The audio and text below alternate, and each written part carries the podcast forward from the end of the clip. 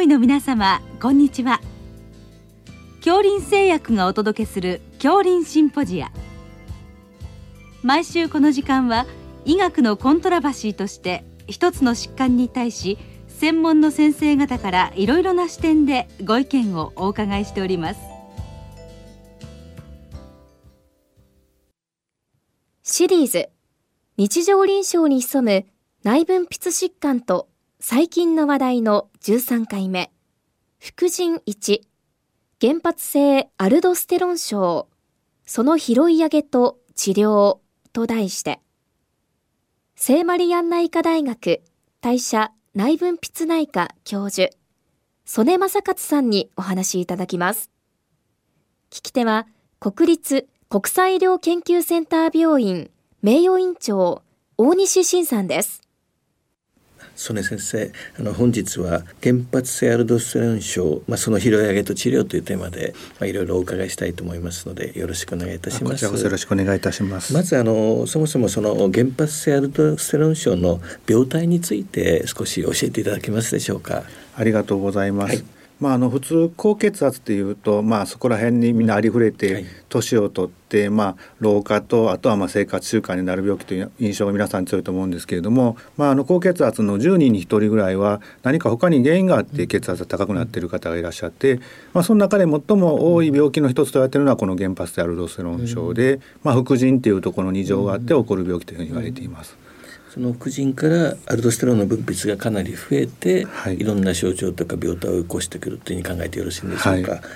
あのその原因には何かいくつかあるようなんですけれども、はい、あの酸性腫瘍だとかいろいろあるかと思いますがそのあたりを少し教えていただけますか？ありがとうございます。あの大きく分けると2つに分けられてあのそういう腫瘍ができてそれがアルドステロンというホルモンをたくさん作る場合と、もしくはあの両側の副腎の機能が少しおかしくなって、アルドステロンをたくさん作ってしまう場合とかあって、まあ、前者はまあアルドステロン酸性選手という分かりやすいあの名前であの後者があの特発性、まあ、原因がよくわからないけれどもそうなってしまう病気と言われています。なるほどまれですけど遺伝子上の原因もあるんでしょうか？うん、はい。あの最近はあのその腫瘍ができるのに、はい、あの遺伝子異常が結構大事。あの大人になってからのまああの somatic mutation っていうんですけれども、うんうん、あの大人になってから変異が入ったことで腫瘍ができるというふうに言われてきています。なるほど。そういうことなんですね。あとアルドステロン症は心血管系障害が多いっていうふうに聞いてるんですが、はい、そのあたりはどんな具合なんでしょうか？そうですね、はい、あの昔はあんまりそう思われてなかったんですけれども、はい。はい、最近たくさんの患者さんの統計が集まりになってくると、どうもあの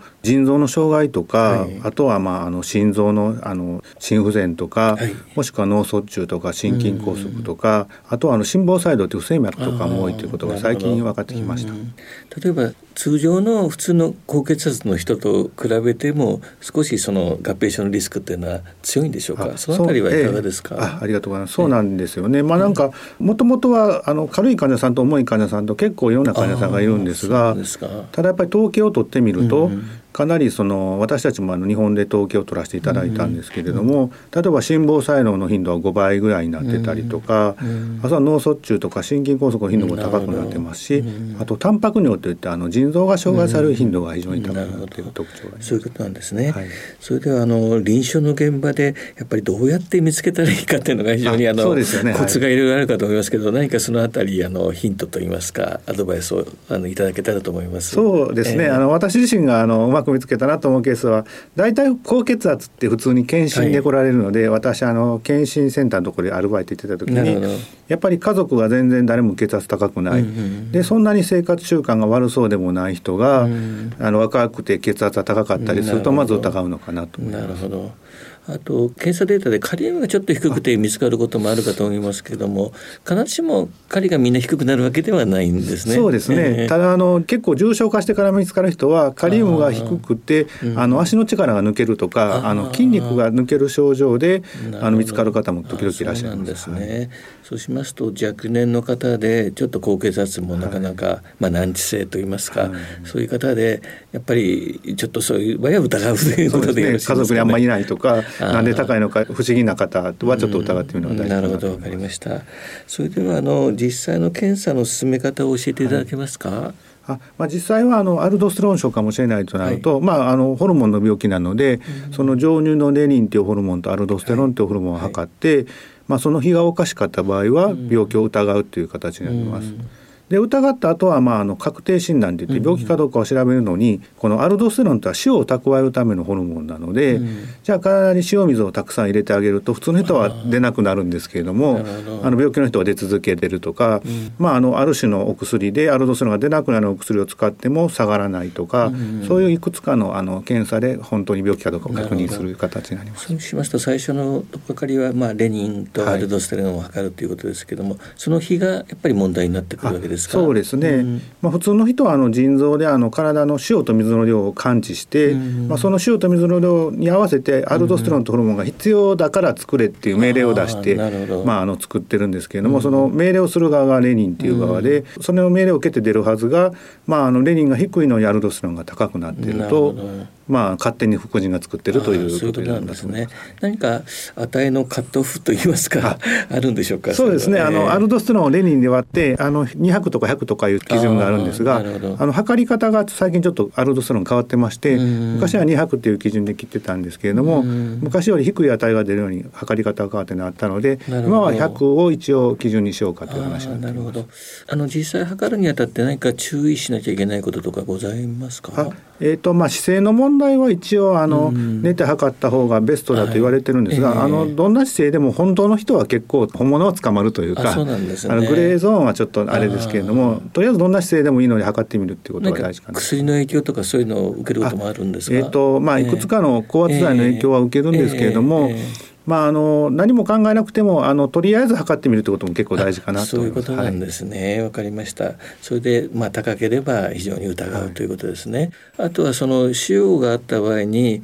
片方だけの場合と両側性の場合があるんですよね、はい、そのあたりは何か違いがあるんですか？そうですね、えー、分かりよく片方だとあの手術で取れるという場合に点があるんですけれども、えーえ。ーまあ、両方が悪いタイプのものとかだとなかなかあの手術では治せないので、うん、アルドステロンの作用をブロックするようなお薬で治療するっていう形になります。まあ、やっぱりあの静脈サンプリングといいますかそういった検査で少し極剤とかを詰めていくんでしょうか。はい、おっしゃるようにあの、えー、なかなかアルドステロンっていうのはすごく少ないようで体を回ってるので、うん、ちっちゃい腫瘍見えないちっちゃい腫瘍とか目に見えないあの両方の副腎がおかしくなっている場合もなかなか画像ではわからないので、カテーテルでどちらの副腎が悪いのかをちょっと確認する必要があって、それがまあ静脈サンプルというそうしますと片方はまあ比較的いいけど片方が悪いということもあるんでしょうか、はい、両方悪いこともあるしということなんですね。わ、えー、かりました。そうしますとあの、まあ、手術的を考える場合は、はい、あのまあ、変則性の場合はやはり取るっていうことなんでしょうけども何か両側性にあってサンプリングで下がった場合とか何か手術適用は変わるんでしょうか？あまりそのあたりは考えなくてそうですね、まあ、両方にあってあの、えー、その手術を考える場合とかは、えー、例えば腫瘍が CT で見えてたりするとあのその腫瘍が作ってるのか、うん、他の副腎の場所が作ってるのかさらに細かく見るっていう手法もあって、まあ、そういうふうに手術する場合もあるし、まあ、あのお薬で治療するケースもあるし、うん、という、ね、ケースバイケースになってくるのかなと思います。その副腎の腫瘍がまあ、たまに悪性のこともあるわけですね、はい、それでやはりアルドステロンがどんどん出てる場合もあるんでしょうか？えーと、うん、あのないことはないんですけど実はあのアルドステロンを作る腫瘍は悪性のことが結構珍しくてあそうなんですあのそこはあの、うん、比較的良性のことが多い。あそういうことなんですね。わ、はい、かりました。あ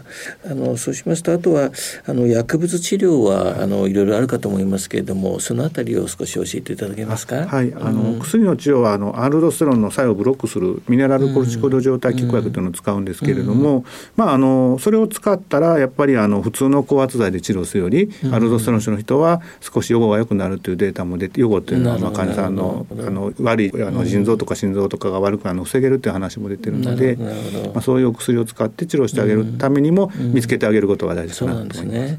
まあ、手術で取った場合ももうそれでもう完全にそのおしまいといいますか完全に治っちゃう場合とそうでない場合もあるんでしょうか？あるいは薬が必要だとか。えーと、診断がうまくついて、えー、あの手術で取れば、うん、アルドステロン症自体は治ると思います、うん、ただアルドステロン症のおかげで起こったそれまでの腎臓が悪くなった分とか 血管が悪くなった分とかが戻るわけじゃないのでそういう意味で早く見つけてあげることが大事血圧なんかもやっぱり高いのが残る場合もある残る場合もあるしそこは生活習慣の分とあと血管の障害の部分とかそういうことなんですね。はい。そうしますとそういう患者さんの場合はやはりその後の、まあ、生活習慣とかいろいろもやはり気をつけなきゃいけないっていうことですね、はい、塩分とかもやっぱりかなりあの制限した方がよろしいんでしょうそうですね。アルドステロンって塩を蓄えるホルモンなので、えー、あの病気の人は塩をすごく制限したら、まあ、塩を制限すると血圧下がるんですけれども、うん、逆にまあ手術とかに治れば、うん、あまりそこを気にしなくてよくなるので、患者さんにはメリットが大きい。のかなと。そうしますとその要はやはり治療がうまくできているケースは比較的良好だっていうふうに考えてよろしいんですか、はい。はい、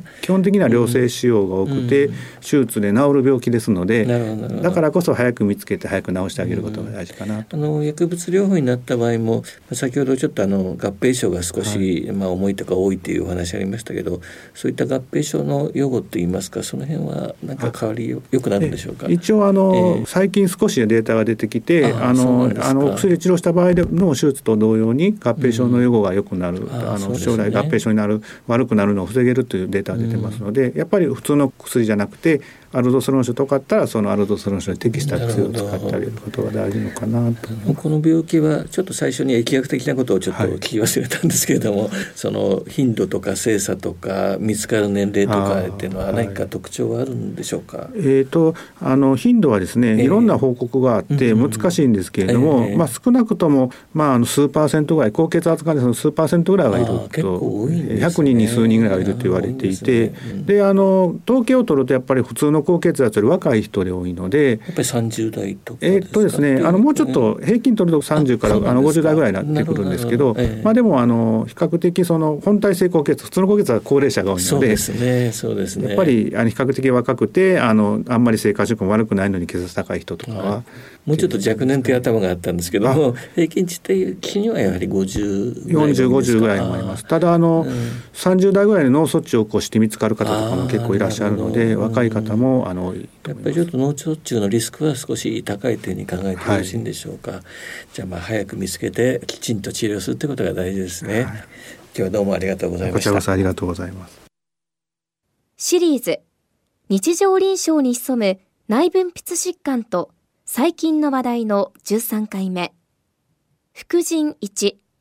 原発性アルドステロン症。その拾い上げと治療と題して聖マリアン内科大学代謝内分泌内科教授曽根正勝さんにお話いただきました。聞き手は国立国際医療研究センター病院名誉院長大西晋さんでした。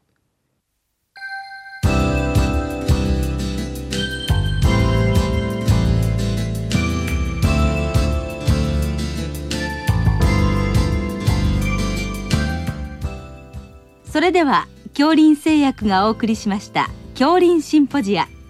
来週をどうぞお楽しみに。